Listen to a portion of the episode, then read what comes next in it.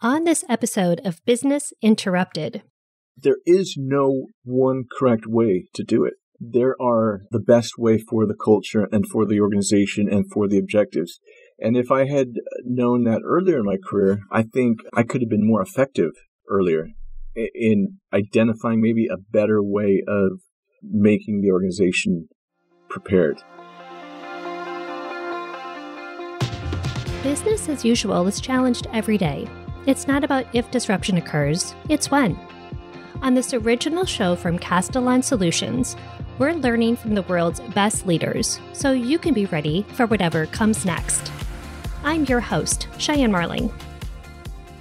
For most BC practitioners, the responsibility of maintaining business operations in a crisis falls solely on their shoulders. If something goes wrong, it's on them. The first problem with this approach is it's not scalable. And second, you, the BC practitioner, are constantly trying to get buy in from the stakeholders in the business, which can often be accompanied by eye rolls and exasperated looks. So, what if there's a better way? For Scott Baldwin, head of enterprise resilience at Netflix, that better way is to transfer responsibility for the organization's resilience to the actual stakeholders.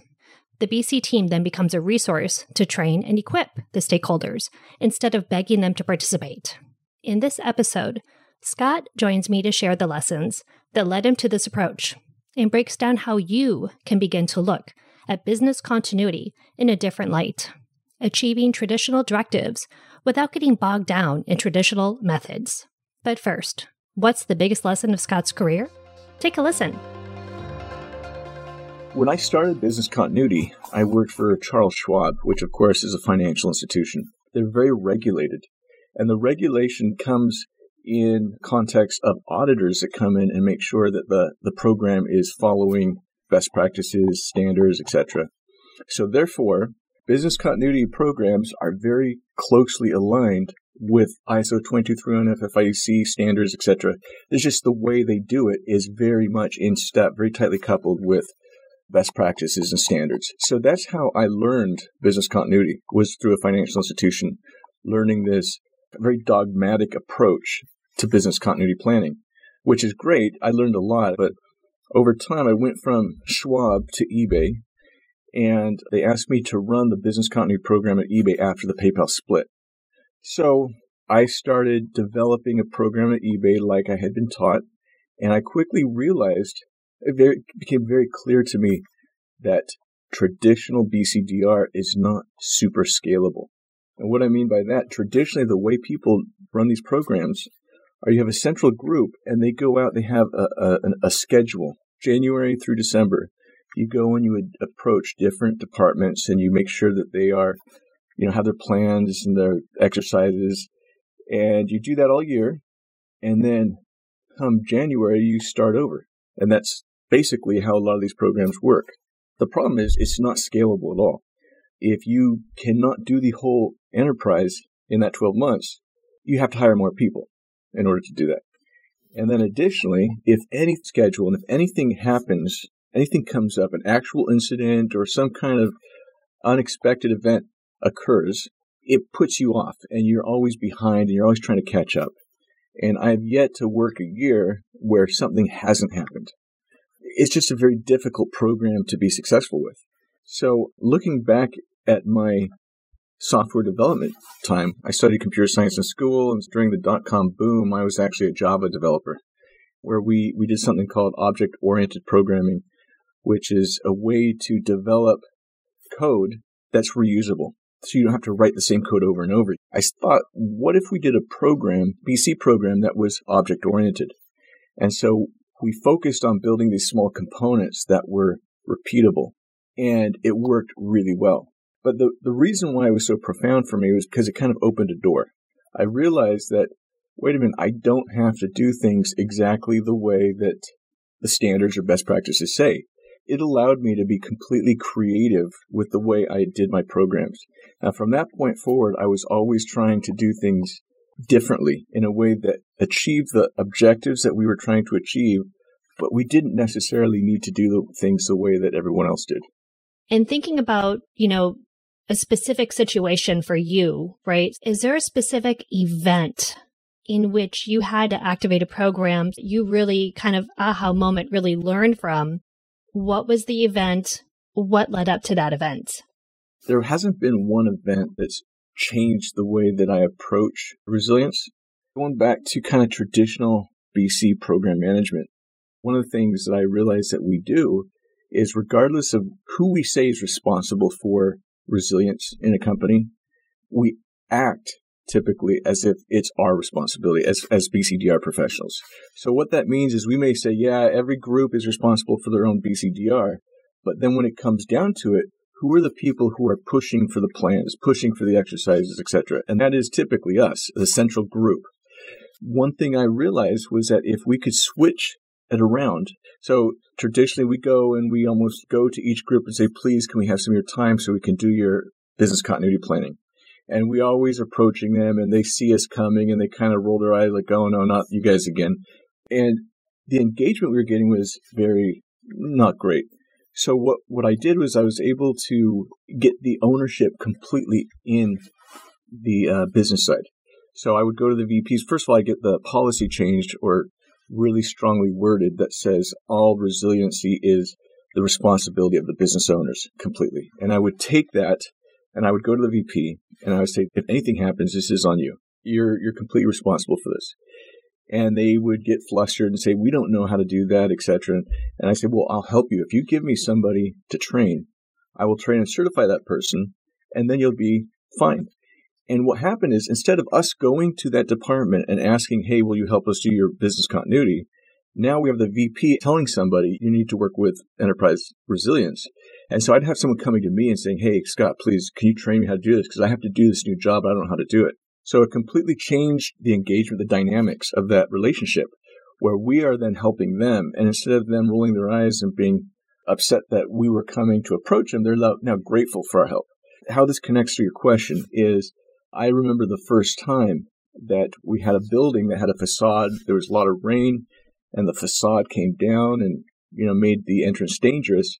And I did not hear about that incident until that group had proactively pulled their plan out, gone to their lo- the hotel location, which was their backup location, set everything up, and were back online. And then they let me know, hey, Scott, by the way, I want to let you know that we had this incident and this happened.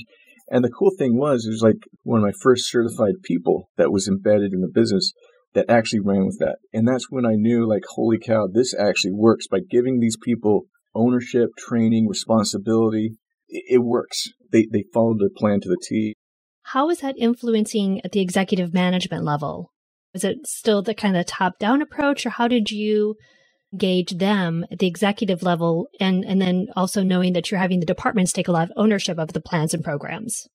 It's amazing. It's a game changer. It's no longer at the executive level people looking at resilience if things are not up to par, right? So we just provide a report, a roll up report to each executive showing how they're doing and they're looked at during those meetings, those quarterly meetings where we're looking at business continuity or disaster recovery compliance or whatever you want to call it. We are part of the group now looking at the executives saying, you're not doing your work. You, are not doing your job as when it comes to resilience. So it's been a game changer from that perspective. So looking back on your scenario, I'm curious to know what you would say to your younger self. How would you prioritize things differently? Is there a different approach you would have taken earlier on in your career? Yeah, every time I interview or if I start a new job, I find out specifically exactly why is this program in place? Because that's the most important thing, not how it's done, but the purpose. Is it for regulatory purposes? Is it because there's a specific thing they want to be ready for? Is it just general resilience? There is no one correct way to do it. There are the best way for the culture and for the organization and for the objectives. And if I had known that earlier in my career, I think I could have been more effective earlier in identifying maybe a better way of making the organization prepared. So there is no single way. Even though we, when we get certified, we learn about the BCM life cycle and we learn about all these kind of this is best practices.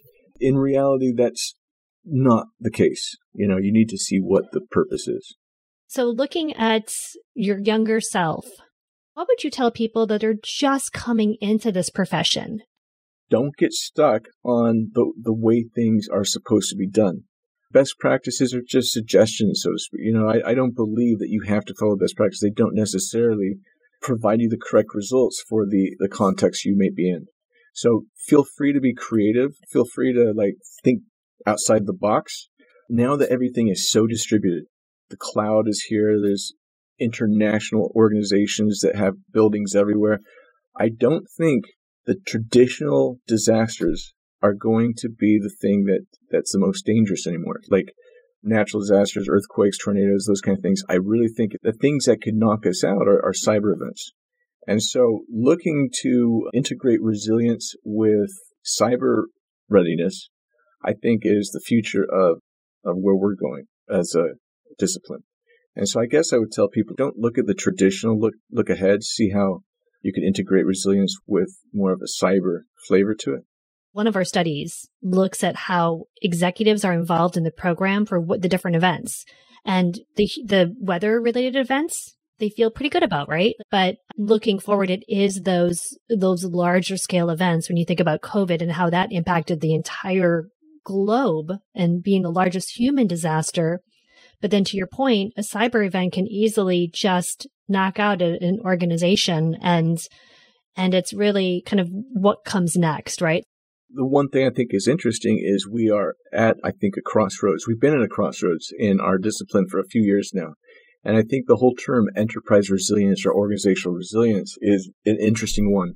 When it came out, I don't think it spoke to a specific change in the way we do things, the way we think about things. It was more, I think, almost an existential call that we needed to change without knowing exactly how to change. But I believe that traditional BCM is really focused on recovery. So our BIA talks about recovery time objective, our business continuity plan and recovery plan. How do we recover? Validation exercise talks about recovering from a disaster problem is, those are all things that are 40 years old. Those are things from old data center times. And now, more and more, executives are just, they don't have an appetite for recovery. Their appetite is for availability. And the problem is, our traditional planning process does not, even if we include availability in it, it doesn't speak the language of availability. It speaks the language of recovery. And people, I think, going forward and, and currently, that return on investment is not something that I think a lot of organizations can palate. So when we, we talk about resilience, I think we need to focus on availability and responsiveness as opposed to recovery. And even if we are doing availability and responsiveness in our programs, we're not speaking the right language. We're not getting that story out. And that's really where we need to focus going forward if we want to have a perceived value as well as an actual value. Well, thank you so much for being on our show. And how can listeners get a hold of you if they'd like to learn more or reach out to you and connect? LinkedIn is probably the best way. You know, I love talking with other practitioners. I learn so much from talking to people. So I'm always open to setting up a time to chat with people if they have ideas or just want to talk. Thanks for listening to Business Interrupted. I'm Cheyenne Marling for this Leaders episode. To get more insights and resources, check out the show notes or head over to castellanbc.com and follow along wherever you get your audio.